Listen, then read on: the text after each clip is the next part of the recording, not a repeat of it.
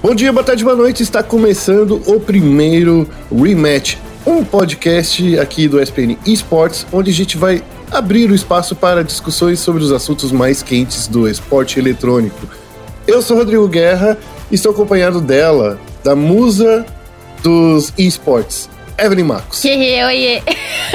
e ao lado dela, lá direto de Belo Horizonte, um dos maiores especialistas em League of Legends, em esporte eletrônico e piadinhas infames no ATR. E aí, Beru, tudo bom? tudo bem, Guerra? Bom dia, Ive. Tudo bem? Assim a gente completa nosso álbum de figurinhas, né, Evelyn? Coitados. tá faltando só o Calice agora, Sim. né?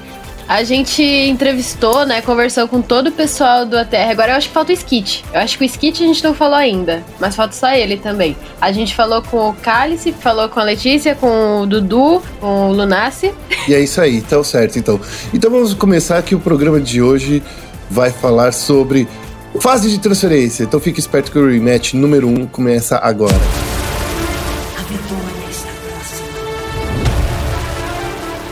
Começando aqui, e a gente vai falar sobre janelas de transferência, mas a gente não vai falar sobre essa janela de transferência que está acontecendo agora no League of Legends ou na janela de transferência que também está acontecendo no Counter-Strike. A gente vai falar sobre janelas de transferência em geral. Todo mundo aqui já passou por alguma janela de transferência, já fez cobertura ou já foi fã acompanhando o cenário de esporte eletrônico nessa, nessa fase.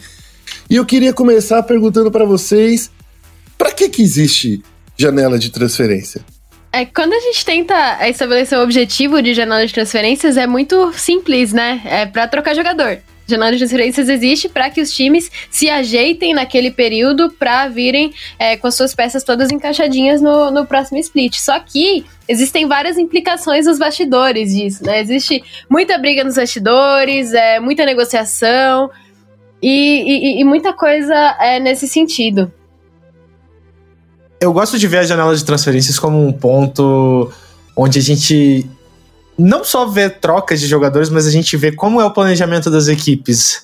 É, porque a, é muito engraçado que no Brasil a gente tem a janela de meio de temporada muito agitada, principalmente no LoL, que você pensa que os times começam o ano com planejamento de ano inteiro, mas na verdade eles são com planejamento de três meses no máximo, ou dá tudo errado.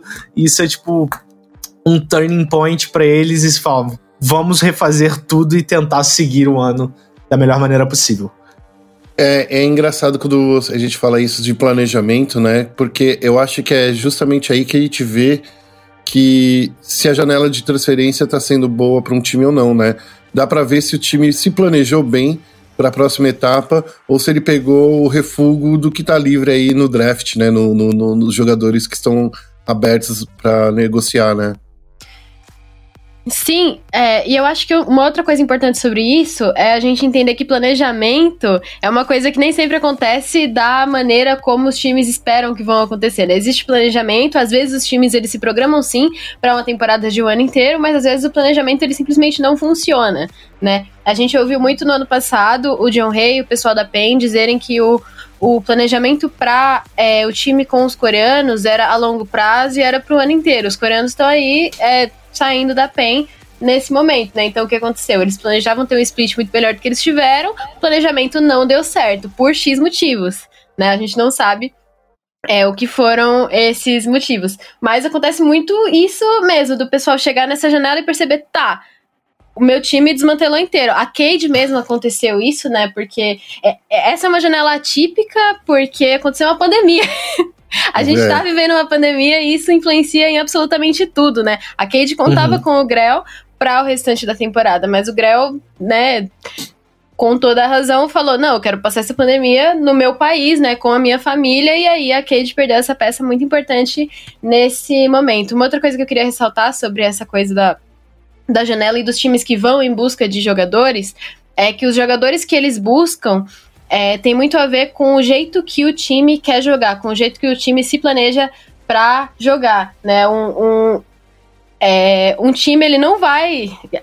O ideal é que ele não vá atrás de dois jogadores que joguem de formas totalmente diferentes, né? Ele pretende é, ir atrás de jogadores que jogam de uma forma similar com é, o que eles esperam para a equipe. E se o time está procurando é, jogadores totalmente diferentes em estilo de jogo, quer dizer que esse time não tá sabendo é, se planejar direito, pensando no, no grosso, né? No, no, no contexto geral da situação.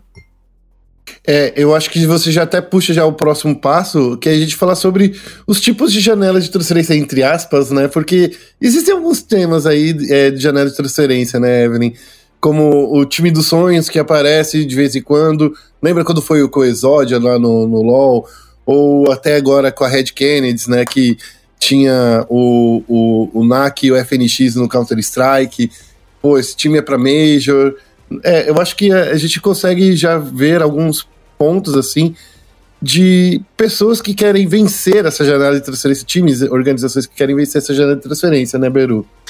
Existem algumas coisas na janela de transferências do time dos sonhos que é, é um glamour principal. Acho que você mostra que você tem poderio de contratações. Quando a gente fala de de time dos sonhos. Você assusta nos bastidores, assim? Nossa, completamente. Você imagina a gente tem o último Dream Team que foi formado, que é provavelmente esse time da PEN no LoL, que com certeza era a equipe entre aspas mais destacada que a gente viu. Com, falhou completamente, mas é, você cria uma estabilidade nas outras equipes que, que passa a fazer os times a serem reativos em relação a essas contratações. Mas a gente vive algumas coisas. É, alguma, alguns pontos engraçados em relação à janela de transferência que são a constante mudança de medalhões de times, porque parece que esses caras são os caras que que realmente têm um peso. É como se você ficasse trocando o Cristiano Ronaldo de time toda hora achando que vai dar certo se pelo simples fato dele estar tá trocando de time. Talvez no caso do Cristiano Ronaldo dê certo, mas não vai ser o mesmo caso do, de X jogador no LoL ou de Y jogador no CS. É, é engraçado, porque eu gosto muito de falar que, por exemplo, o MIBR está sempre em janela de transferência. Toda hora tem algum jogador entrando, toda hora tem um jogador saindo, e os dois medalhões ali, que é o Fallen e o Fer, continuam sempre no time. Esse é o medalhão do time, né? Mas no LoL a gente vê os jogadores não estão presos dentro do mesmo time, como era o caso do Revolta. Revolta é um medalhão aí que tá circulando, eu acho que já passou por todas as equipes do LoL, basicamente, uhum. praticamente. Né? E, não, e ele ainda é considerado medalhão. Só passou pela NTZ, pela Cade e pela Kabum. Pela Kabum não, perdão, pela Red. Boatos que ele vai pra Kabum agora. Boatos que ele vai pra Kabum junto com o Yang, né? Mas mesmo assim, né? É o ida e volta do, do Revolta, né? É essa coisa. Ele está passando, ele sempre é um cenário. Ele é sempre uma opção. É uma, é uma medalha, é um jogador me, medalhão ali, né? Um jogador de Sim. peso. Essa coisa de time dos sonhos e vencer a janela de transferências, eu acho que pensando é, direito nessa perspectiva, eu sinto que qualquer time que chega na janela de transferências pensando eu vou ganhar essa janela de transferências, é muito grande o potencial disso dar errado. Sim. Todos os, os, exemplos que eu consigo pensar, tipo, sei lá, é, a Cade em 2018, né? Falando, não, eu vou reunir o Exódia e a gente vai ganhar essa janela de transferências. Estou fadado ao fracasso. A PEN contratando um monte de gente. A, a, acho que a Cade é o melhor exemplo disso no LoL, né? E a gente pode pegar o MIBR como um grande exemplo de janela de transferências é, esquisita no Counter-Strike, mas a Cade, em toda a sua história, vou fazer time de, de estrelas, vou fazer time de medalhão, time de, de gente que tá se destacando, e o negócio dava totalmente esquisito, né? Eu acho que quando você vai com esse pensamento de eu vou contratar os melhores jogadores, eu vou é, contratar as estrelas, o negócio tem muito potencial de dar errado, né? Não é, não é esse o pensamento que você tem que trazer. De que adianta você ter várias peças direitinho se elas não se encaixam?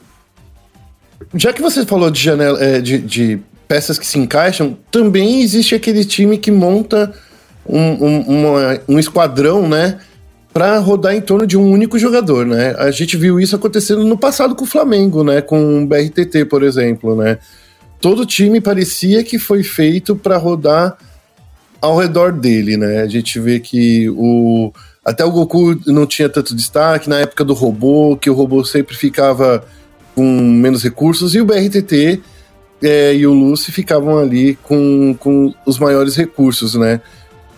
Talvez o Shrimp ficava com, como o segundo carry do time, mas a gente via que a, aquele time do Flamengo sempre acontecia isso. a gente vê que é normal, né? É, é uma forma de você montar um time campeão quando você monta um time mais coeso com um, um intuito só, né? eu, eu acho que o melhor exemplo disso, de um time montado em volta de jogador, é justamente do Flamengo, mas de uma época diferente. O Flamengo que foi montado pro circuito desafiante, o primeiro Flamengo. Ah, sim, que legal. É, é muito engraçado que aquele time foi completamente montado em volta do BRTT e ele ficou tão defasado em certos pontos do campeonato que eles não acabaram não vencendo o circuito desafiante.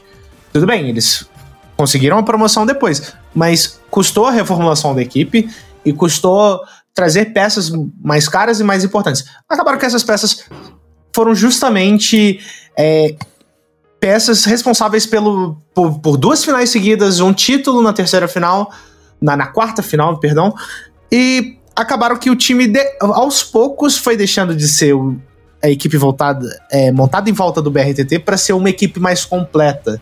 Então, Sim. isso pode ser um, pode dar um backfire imenso se você parar para pensar no geral. Sim, é, os times que são montados em volta de um jogador só, que eles vêm com essa ideia, eles têm muita chance de não ser um time coeso, né? De Exatamente. acabar não se tornando é, um time que sabe jogar junto direitinho.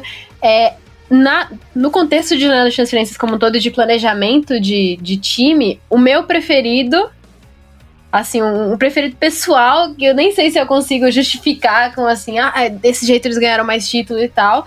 É um time que equilibra muito bem jogadores experientes com jogadores novatos, né? É um exemplo que eu nem sei se vai se concretizar ainda, mas que eu tô torcendo um pouquinho para se concretizar, é, o, é a Kabum, que estão especulando que vai ser ne, nesse próximo split, que vai ser é, Revolta, Young, Tuts, Céus e Dudes.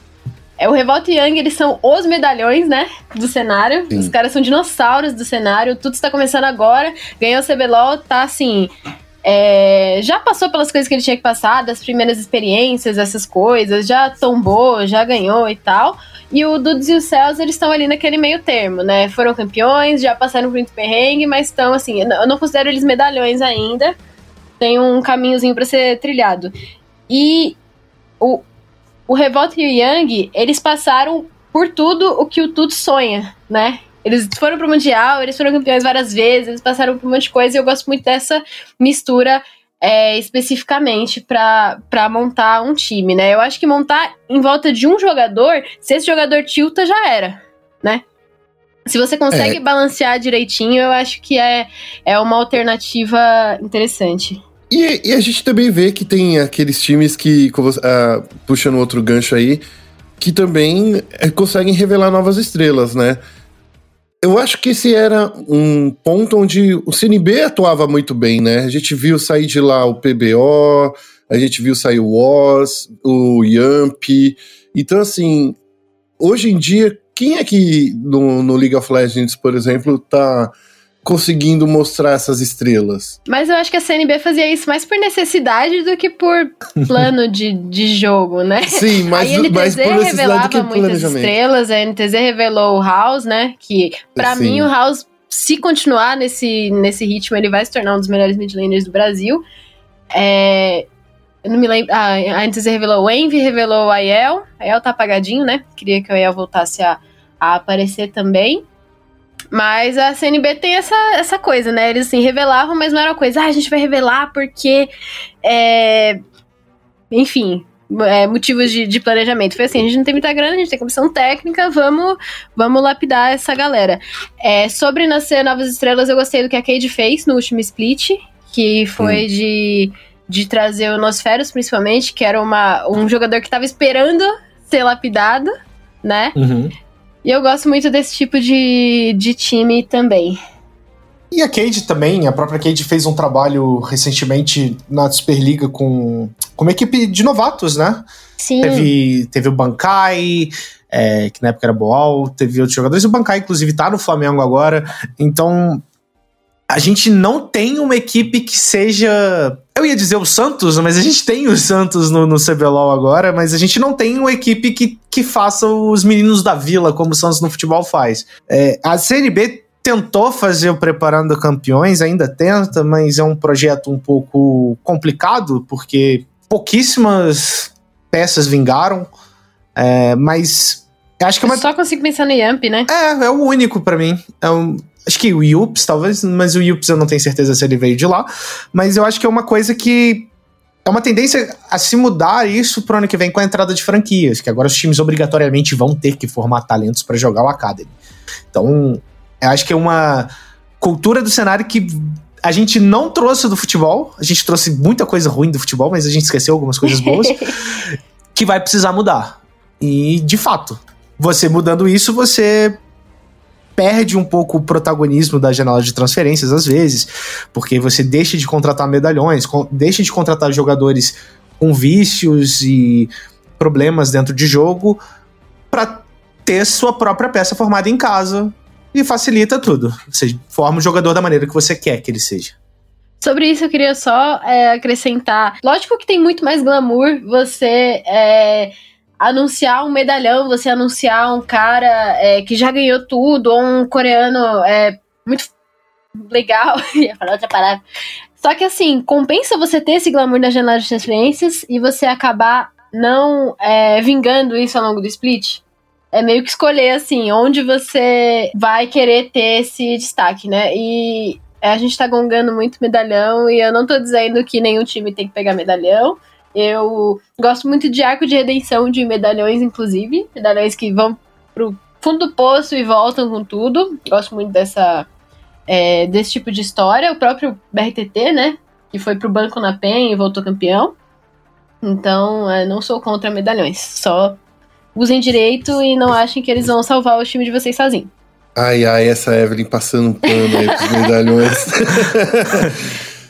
Mas assim, é, é, eu acho que cabe aí a gente fazer uma análise de quando, depois que a janela fecha, de a gente fazer uma análise, né, de ver quais times que contrataram melhor, quais foram os times que fizeram mais apostas, ou quais times estão mais redondos, porque o nosso objetivo aqui, como a gente faz parte dessa, dessa mídia que, que analisa o CBLOL, e não só o CBLOL, mas todos os esportes, né? É ver quem fez bons movimentos, né? E é nessa hora que a gente tem que ver, tentar olhar para os jogadores como eles se encaixam, né? É, né? eu acho que é, a, a, quem vence a transferência é quem fez o melhor encaixe, né?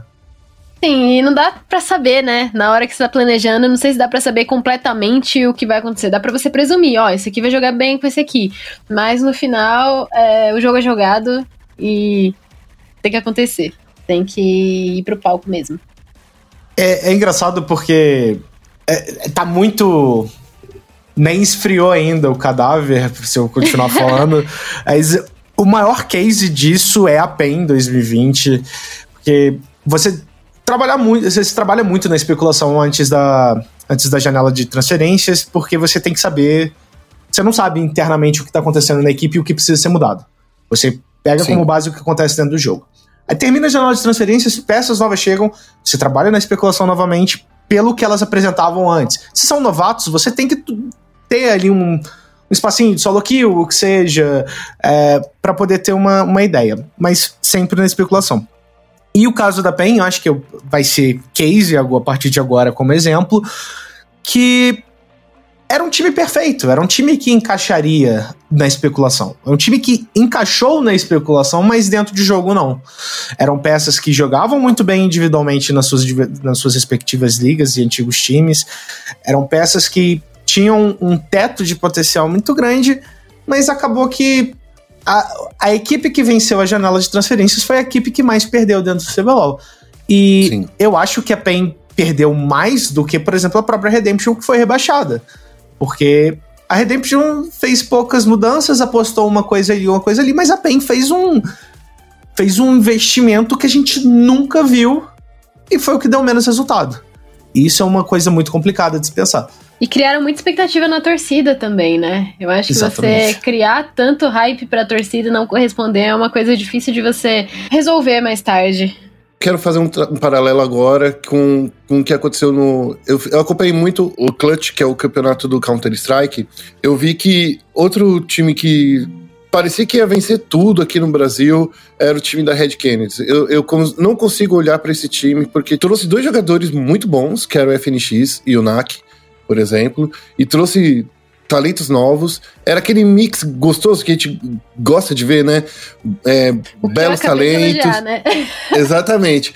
Belos talentos, é, novos jogadores, é, jogadores que jogam bem e que, de alguma forma, os outros times conseguiram ler bem. Né, e conseguiram eliminar. Não tô dizendo que era um time ruim, era um time bom. Tanto é que ele ficou com vice em vários campeonatos aí, é, ou chegou longe em alguns playoffs, mas de qualquer forma, era um time que no papel parecia assim, pô, dá para misturar as duas coisas, dá para você trazer medalhão, dá para você revelar novos talentos, mas acabou não acontecendo. É uma coisa engraçada isso, né, Evelyn? Sim, é, eu acho que o que a Red Kennedy fez foi é, foi, foi uma ideia interessante, mas extremamente esquisita, né? Porque eu acho que você hypar esse time já é esquisito. Porque, uhum. fazendo um paralelo pro LoL, você chamar o FNX e o NAC pra um time é a mesma coisa que você chamar o Kami e o Milo para um time Exato. agora, pro CBLOL agora. O tempo mudou, é, o cenário mudou, o jogo mudou. O CS não mudou tanto, né? Mas é, mudou um pouquinho, dá para estabelecer esse paralelo.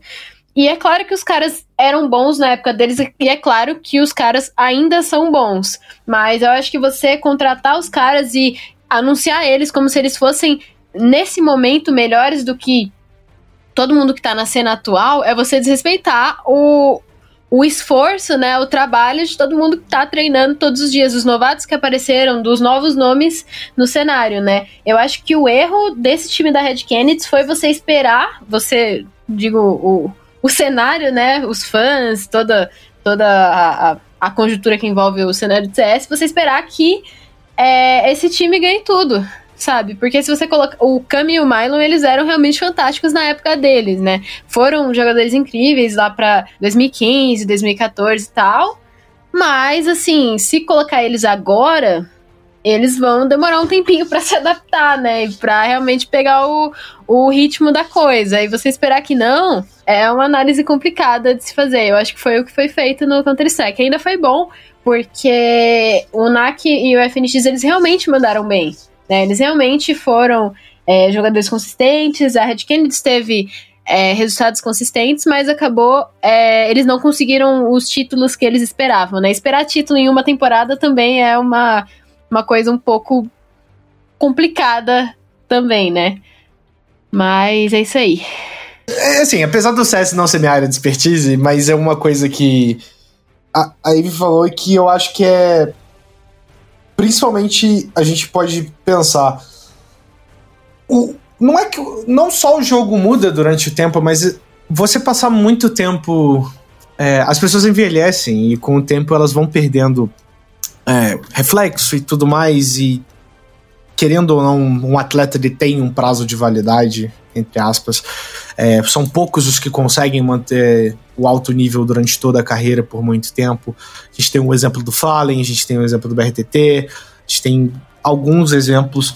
Então, é uma aposta muito arriscada, mas que pode ter muito, muito resultado, porque simples fato de ter esse cara lá dentro do time, ele pode influenciar positivamente nos companheiros dele e falar que eles vão ser campeões, e eles vão lá e vão ser campeões. E foi o que aconteceu, inclusive, com o BRTT no Flamengo naquela final no, no Rio. Que o BRTT teve esse papel por, por fora do time, fora de jogo, para poder incentivar o time a virar aquela final, a se consolidar. Então, não é receita de bolo, não é uma coisa simples, não é. não funciona. Mas eu acho que o principal ponto foi falado. Não dá para esperar que seja o altíssimo nível que foi visto já. É uma é arriscado, é arriscado. Mas vale a pena arriscar em nome em nome de um, de um teste de grandes de, de, de, grandes nomes de peso? Não sei, não sei. Eu acredito que não. Eu prefiro ser um pouco mais conservador nessa parte. E eu acho que uma coisa importante da gente observar nesses casos também é que tem muito time que não espera o tempo do, dos times é, desabrocharem, né? E realmente é, apresentarem o seu melhor desempenho, né? Eles querem um imediatismo, eles querem que dê certo agora e não, né? Tem time que precisa de um pouquinho mais de tempo para se desenvolver da melhor forma, né? A gente tem Eu tô essa... sentindo essa farpa. Eu tô sentindo essa forma chegando de longe. Não, não, não, não, Por incrível que pareça, não foi para nenhum time em específico, né? Eu acho que tá com as franquias a gente vai ter isso um pouquinho mais é, calmo, né? Mas dá até para justificar, porque se você tiver um planejamento para o próximo split, para o time dar certo daqui a seis meses, você pode perder sua vaga no CBLOL nesse momento. E não dá para perder a vaga no CBLOL nesse momento em momento nenhum, né? Então eu espero que com a chegada da franquia isso seja um pouquinho mais solucionado, né? Mas é um é um, um erro, é uma coisa que não deveria acontecer. Eu tava pensando que você ia dar a farpada que eu vou dar então agora, né? Que é a farpada do BBR, né? Porque ah, a gente. Aí. Então, porque a gente vê assim, o Maier era um dos jogadores que a gente viu que tava, pelo menos a gente, durante in-game, tava indo bem, né? É, a gente não sabe como é que eles estavam se comunicando dentro do time, né? Talvez isso é, deve ter sido mais determinante do que só como o cara tá dentro do servidor. Mas a gente tava, tava vendo um cres uma crescente do MIBR, que eles estavam melhorando. Era uma crescente lenta? Era uma crescente lenta. Mas estava crescendo, né? Quer dizer, né? Crescendo não, porque já virou freguês a Fúria, por exemplo, né? Não é, não é bem assim. Mas é, eu pensei que era nisso que você estava indo no caminho, Evelyn. Não, não. É, inclusive, essa coisa do, do Meyer não é uma coisa que que me deixa até sentida, porque o Maier, ele tinha muito potencial, muito, muito, muito, e eu espero que outras equipes aproveitem esse potencial dele, que o MBR libere ele desse é, do banco e que ele consiga voltar em outra equipe, porque não se faz o que fizeram com ele, não dá pra pra ficar trocando peça e não trocar as peças certas, né? Não trocar o que deve ser trocado. Também não sei se as peças certas são as peças que eu considero certas e é, o MIBR é um caso à parte quando a gente fala de janela de transferências, né? É um exemplo do que não fazer em uma janela de transferências. A gente precisa fazer um, uma análise profunda de MIBR mais para frente, porque eu acho que esse é o, é o, caso, né? Mas enfim, vamos passar, mudar de assunto, vamos falar um pouco agora sobre a nossa a posição, né? A gente que faz a cobertura da, é, da janela de, de transferência. O Beru, como analista, né, no, no ATR, e a gente aqui, né, Evelyn, quando a gente divulga as coisas, é, é os planejamentos do time. Vocês acham que a gente divulgando essa coisa de negociação no meio do caminho é algo que ajuda ou atrapalha o time? Eu acho que não é nem sobre isso, né? Eu acho que se um time é influenciado, é, seja positivamente ou negativamente, pela cobertura de algum jornalista, é sinal de que aquele time tá com problemas, né? E o jornalista que é influenciado por atrapalhar ou ajudar o planejamento de um time também não está fazendo seu trabalho da melhor forma, né? Não é a nossa função se preocupar se a notícia que a gente vai soltar prejudica ou ajuda algum time, né? A nossa função é soltar, é dizer para o público o que está acontecendo, né? Então eu ouvi realmente algumas pessoas dizendo que não sei o que atrapalha o planejamento de tal time e atrapalha algumas coisas e mela negociação se o seu time vai ter a negociação melada se, se sair na imprensa que você está negociando, é sinal de que o negócio não estava muito instável. O problema é seu, o problema é do seu time e você que tem que proteger a sua informação da melhor forma para que ela não saia da imprensa, caso você queira que ela é, não saia. Então eu acho que é todo esse discurso de ah, não sei o que, não pode falar, não pode falar. Gente, se não pudesse falar, as pessoas não estariam falando. A coisa que tá nos bastidores, não sair na imprensa, assim, né? Se tá sendo falado nos bastidores, é claro que vai sair na imprensa. Eu acho que tem um, um, grande ponto que foi comentado esses dias, inclusive, pelo Melão. Um abraço meu amigo Melão. É, é que se é uma informação que não pode vazar e ela chega é, a alguém que simplesmente vai soltar por soltar ou porque é uma bomba ou qualquer coisa do tipo, alguém errou ali dentro. Alguém dentro do sistema deu com a língua nos dentes e aí é que, aí é, que é a falha. É, o, eu acho que o time não pode se abalar com a notícia. Se o negócio Melô tem alguma coisa errada, Mas se, isso, se essa informação chegou, é porque faltou profissionalismo na parte de alguém na hora de ficar caladinho ali para não Sim, falar. a gente não hackeia Então- ninguém, a gente não olha e-mail de ninguém, a gente não olha chat de ninguém, a gente não grampeia ninguém, essas informações chegam pra gente. Alguém conta. E Questionavelmente, você pode falar assim: eu vi fulano seguindo ciclano no Twitter. Aí tudo bem. que aí já é público. É o jornalismo investigativo, mas é, alguém, alguém falhou nesse processo, então se for para manter uma questão confidencial e isso saiu, te- existe um culpado aí no meio. A culpa não é do jornalista, o trabalho dele é reportar esse tipo de coisa.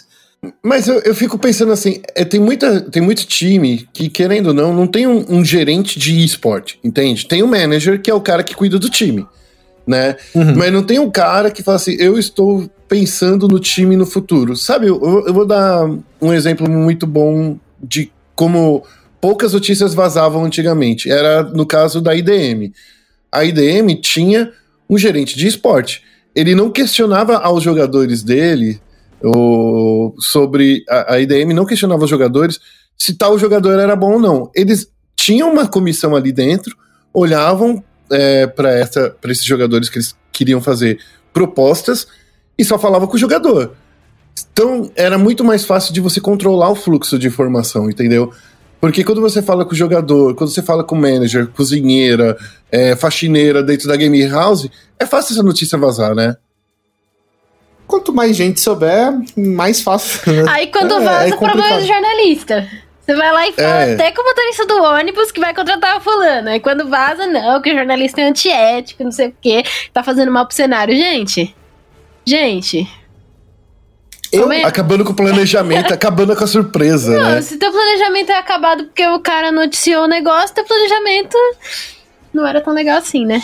Eu tenho opiniões fortes quanto a isso, eu acho que a Evelyn sabe muito bem disso, mas eu acredito que também tenha que ter um pouco de responsabilidade na hora de noticiar, porque é, acredito que o trabalho jornalístico no geral ele é bem complexo. Você tem que você tem que checar, rechecar, confirmar e tudo mais.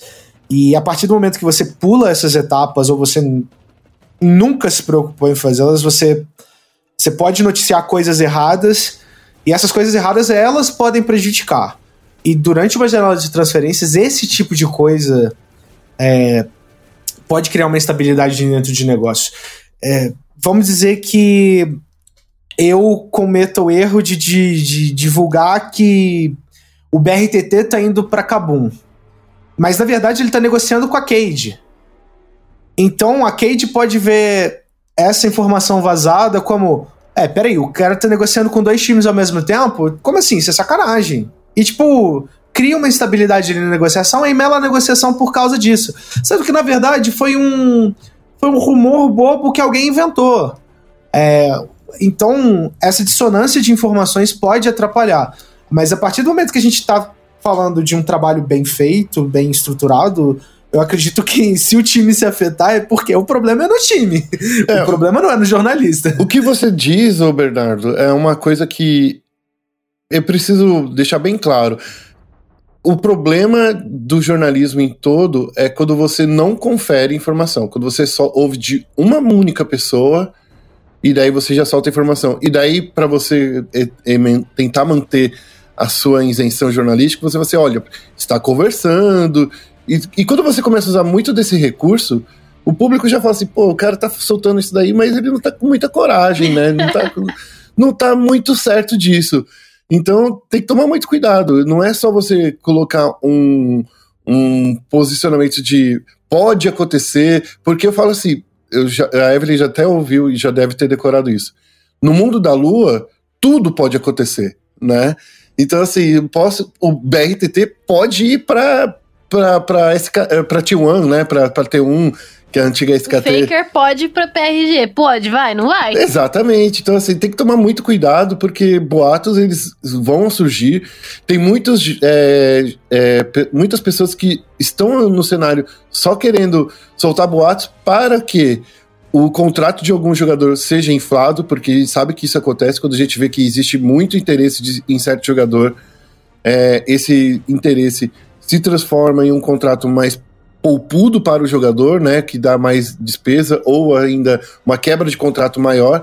Então tem que ver aí essas coisas na hora de responsabilidade, não só na janela de transferência, mas como tudo, né? É, eu acho que assim, eu fui corporativista antes e agora eu vou dar o contraponto, né? É claro que assim, é, se existe uma informação e se existe uma informação de bastidores, uma, é, um leak de negociação, alguma coisa, a gente tem que noticiar, mas a gente tem que ter certeza de que aquilo é verdade, né?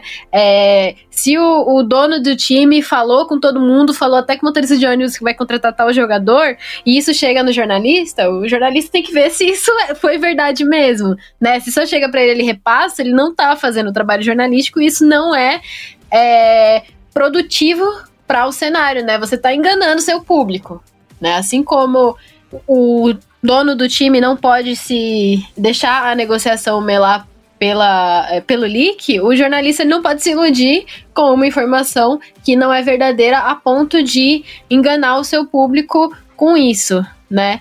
É, existe muito disso, existe muito boato falso, existe muita coisa que as pessoas querem que solte, é aquela máxima do jornalismo, né? Você tem que ver o que as pessoas não querem que solte é, e o que tem de interesse por trás daquilo. Né? Porque se existe alguém que vai se beneficiar muito com aquela informação, você tem que dar um passinho para trás e pensar: opa, que, que, qual, qual, é a implicação disso e por que me soltaram isso? Por que, que me falaram isso? Por que querem que eu é, solte isso? Será que isso é verdade mesmo? E todo aquele processo de checar com várias fontes, de ver se é isso mesmo e tal. É, quando você solta tudo que você recebe, tem uma grande chance de uma porcentagem disso não ser realmente verdade, né? Então a gente tem que tomar muito cuidado e ter muita responsabilidade com o que a gente solta realmente por é, não querer enganar o nosso público. Mais alguma coisa que vocês acham que a gente poderia melhorar na cobertura da janela? Eu, sinceramente, eu sou contra o jornalista. Olha só. É isso eu aí. Eu, eu, sou, eu sou formado em comunicação, certo? Então eu acho que eu tenho local de fala que, que eu sou eu contra, sou contra o as pessoas de comunicação. E o jornalista. Eu também, também. é, perfeito, perfeito. Chegamos no consenso. E tá certo. Então vamos pra, partir pro finalzinho. A gente quer falar agora do público e redes sociais. E aí? Quando é que o time acertou é, nessa contratação? Quando é que é, faz o hype? É o hype da G2? É o hype do, do, do, do, Flamengo? É o hype da PEN? Quando é que o time acerta em fazer hype ou não nas redes sociais? Eu acho que hype, ele tem dois fatores, né? Que é uma estratégia de comunicação bem utilizada e um jogador, quando é sobre transferência, né? Um jogador que traz hype naturalmente, né? Eu acho que qualquer time poderia ter muito hype trazendo o BRTT. Mas dependendo de qual time for, ele poderia não ter uma equipe de comunicação é, tão competente para criar isso da melhor forma. Né? Então, eu acho que nessa janela a gente teve muitos times fazendo isso de uma boa forma, só que assim, como você cria hype anunciando um novato, né? Como você cria isso? Então, eu acho que hype é muito legal. É, hypar a torcida, deixar o pessoal é, ansioso para ver um jogador em ação é muito legal, mas não é prioridade, né? Eu acho que você apresentar o jogador, mostrar o que ele já fez, mostrar o que ele pode fazer, é, de uma maneira que não precisa é, animar os ânimos, deixar o pessoal com a expectativa lá em cima, é uma alternativa segura para isso. E eu acho que é uma é uma, é uma boa alternativa de se fazer. O que eu mais gosto de, da, da rede social no, na parte do, da, da janela de transferências é como a equipe consegue abraçar um jogador completamente novo dentro da cultura já pré-estabelecida da, da equipe. É, você tem, por exemplo, o Flamengo, que ele fez todo um movimento de. Eles cunharam uma frase, vestiu rubro-negro, certo? Uhum. Essa frase não existia, não existia no, no, no cenário de esportes. E olha que a gente tem outras equipes que são rubro-negras também, sabe? Só que ela tem um peso diferente. Você tem a Cade fazendo uma aproximação diferente com o próprio dono da organização numa entrevista com o jogador do time falando sobre as contratações, falando sobre como foram algumas mudanças. Ele. A PRG que anunciou o Dinquedo também, subitamente o Dinquedo tinha tudo a ver com a PRG, né? É, e, e, eles anunciaram dois jogadores, entre aspas, né? Como isca pro. Como isca, eles anunciaram primeiro o Crashel, depois o House, e no final das contas era o dinheiro que ninguém esperava que fosse. Então eu acho que esse tipo de coisa são as coisas legais, porque elas geram muito engajamento com o público, elas querendo ou não, atrapalham o nosso trabalho, porque a gente Sim. cai nesses baits, mas é uma coisa que você. São esper, coisas espertinhas que a gente. Que, tipo, que dá prazer de ver, que vê que a equipe tá realmente é, dedicada a, a mostrar pro público que a gente tá ouvindo vocês, a gente viu um rumor que tá tendo o Crashel, vamos fazer uma brincadeira que tem um Crashel. A gente tá ouvindo o rumor de que o House vai voltar, vamos fazer uma brincadeira com o House. Mas no final a gente vai surpreender vocês com uma coisa que ninguém espera. Isso é legal. É, você tem o Flamengo, que eu tinha citado antes, fazendo movimentos de trazer outros jogadores. Pô, tava todo mundo esperando o robô. Aí começou com uma postagem do, do anime Bleach, veio o Bankai. É, aí veio todo mundo todo mundo esperando a vinda do Bivoy, aí os caras fizeram Toco e Bivoy. É, é, assim, é, é você saber comunicar com o seu público, é você principalmente em épocas como o da PEN, em que você monta um Dream Team que dá errado, é você saber transformar essa expectativa em engajamento, é transformar essa expectativa em em paixão pela equipe a mais. Então eu acho bem. Esse é o que eu mais gosto de ver na janela de transferências. Sim, é, e eu acho que a gente está em um momento. É, no futebol, a gente está acostumado a herdar o time, né? Herdar o time para quem a gente torce. Eu sou corintiana porque minha mãe é corintiana, né? O Bernardo é flamenguista porque o pai dele é flamenguista. E a gente tem essa, essa cultura de famílias é, torcerem para um time. Nos esportes, a gente não tem isso, né? E a gente não tem uma identificação com o time. A gente não tem, sei lá, é, eu moro em Santos, então eu vou torcer para o Santos, sabe? Porque é, os times eles são empresas, né? São CNPJ, não são clubes e tal, então você não tem essa identificação. E quando um time é, tem uma ideia nas redes sociais que é, chama atenção de parte da torcida, ele tá indo na frente nesse sentido de fidelizar uma parte da torcida para ele. E isso é muito proveitoso para ele. Muito, muito, muito. Porque é o que o esporte eletrônico precisa, né? De pessoas que realmente estejam a fim de, de torcer para para aquele time, né, para aquele jogador de apoiar e tá ali sempre acompanhando esse campeonato é, com foco naquele jogador. Então isso também é uma coisa que que ajuda bastante nesse sentido. É isso aí, gente. Obrigado aí pelas conversas. Vocês querem adicionar mais alguma coisa? Porque dá para ficar falando de janela de transferência, eu acho que é a vida inteira, né? A gente poderia ficar conversando em, em diversos pontos, diversos aspectos, mas eu acho que a gente deu uma boa passada por aí, né? Eu gostaria só de adicionar uma coisa. Adicione. Que, que a Evelyn falou mais cedo e eu acho que é bom repetir. O jogo é jogado, certo? Então, não adianta falar que uma equipe vai ser campeã, porque eu já queimei a. Vencer janela de transferências é um, um, mito, isso não existe. É, eu, eu, eu, acho que eu tô queimando a língua com janela de transferências, eu acho que tem uns bons 10 anos aí, não. Menos, tá, 8. Mas é, o jogo é jogado. No, a expectativa, expectativas são legais, engajamento é legal, hype é legal. Só que se não funciona dentro de campo, não, não tem não tem quem salve. Sim, é, planejamento é uma coisa que pode, pode haver um bom planejamento e uma execução ruim, pode haver um planejamento ruim com uma execução boa que dá certo, né? Não vou nem citar nome de time que faz isso, mas vocês sabem. É, e eu acho que esse, esse é o ponto, né? O jogo é jogado, a gente tem só para analisar amostras de é, etapas passadas dos jogadores. É, a gente já viu o robô ser um jogador que precisava de muito recurso, a gente já, vê, já viu o robô ser um jogador que é, jogava pra caramba sem nenhum recurso, e depende do time, depende do jogo, depende de tudo. E no final a gente tem que só acompanhar o campeonato realmente e, e ver como esses times performam. Só para finalizar tudo, contradizendo tudo o que a gente acabou de dizer, qual time vocês acreditam que fez as melhores movimentações nessa janela? Do LoL. Ah, vai você primeiro, Bernardo. Você é o especialista. como, como as escalações não saíram completas ainda, certo? Então eu vou me eximir de culpa completa? Parcialmente. Eu acho que a equipe que vem mais forte para esse segundo split do CBLOL foi é o Flamengo. O Flamengo, Flamengo conseguiu mudar um pouco o panorama que tinha de questão de de dinâmica de jogo, mas conseguiu reforçar pontos que valem muito a pena para a equipe. Então, eu acho que tem tudo, tem tudo para dar certo, ao mesmo tempo tem tudo para dar errado. É, Adoro isso. Eu quero, eu quero também pedir um, um pouquinho de, de paciência para pelo fã do esporte aí. Na minha opinião, eu gostei muito da movimentação da Vivo Cage, é, porque eles foram desfalcados de alguns nomes muito importantes, né? Então, assim, eu tava gostando muito de ver o robô atuando nessa equipe. Eu achava que era uma equipe que não precisava mexer, mas mexeu. É, e eu acho que eu gostei muito também da forma como o Edu Kim mostrou o, o plano, né? O mote por trás disso. Então foi uma das coisas bem legais aí. Então, acho que. Eu, eu gostei muito da movimentação da Vivo Cage, sim.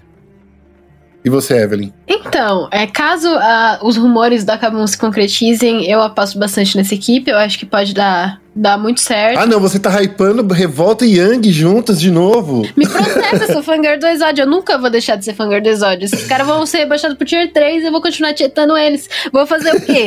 vou fazer o quê? Só, só sofrimento. E além de hypar essa, essa questão da Kabum, né? Esse mix de, de talentos com, com medalhões, eu, eu confio muito no Tuts, inclusive. Eu acho que ele vai ser um grande mid laner nessa, nessa segunda etapa. Gostei muito do que a PRG fez. Aposto muito nesse time também e eu tô maluca pra ver o FNB e o Dinquedo jogando juntos. Porque eu sou fangirl dos dois também, porque eu sou muito chat dos dois, todo mundo que escuta esse podcast sabe disso. É, e eu acho que vai ser muito legal ver esses jogadores juntos também. Além da PEN. Eu acho que, se eu for analisar tudo, eu acredito que a PEN fez é, escolhas muito boas nessa janela, talvez as melhores, mas. Principalmente de bastidores. Sim, sim, sim. Eles têm o, o Ericão como reforço na diretoria, eu acho que vai ser muito bom para eles. Mas eles apostaram, inclusive, na estratégia de jogar em volta do BRTT, só que de uma forma diferente, né? Vai ser muito legal ver o, o BRTT e o Team jogando esse, esse split. Mas essas são as minhas apostas. Kabum, é, PRG e, e PEN, eu acho que vão. Acho que fizeram movimentações legais nessa janela. Se, a, se as da Kabum se concretizarem.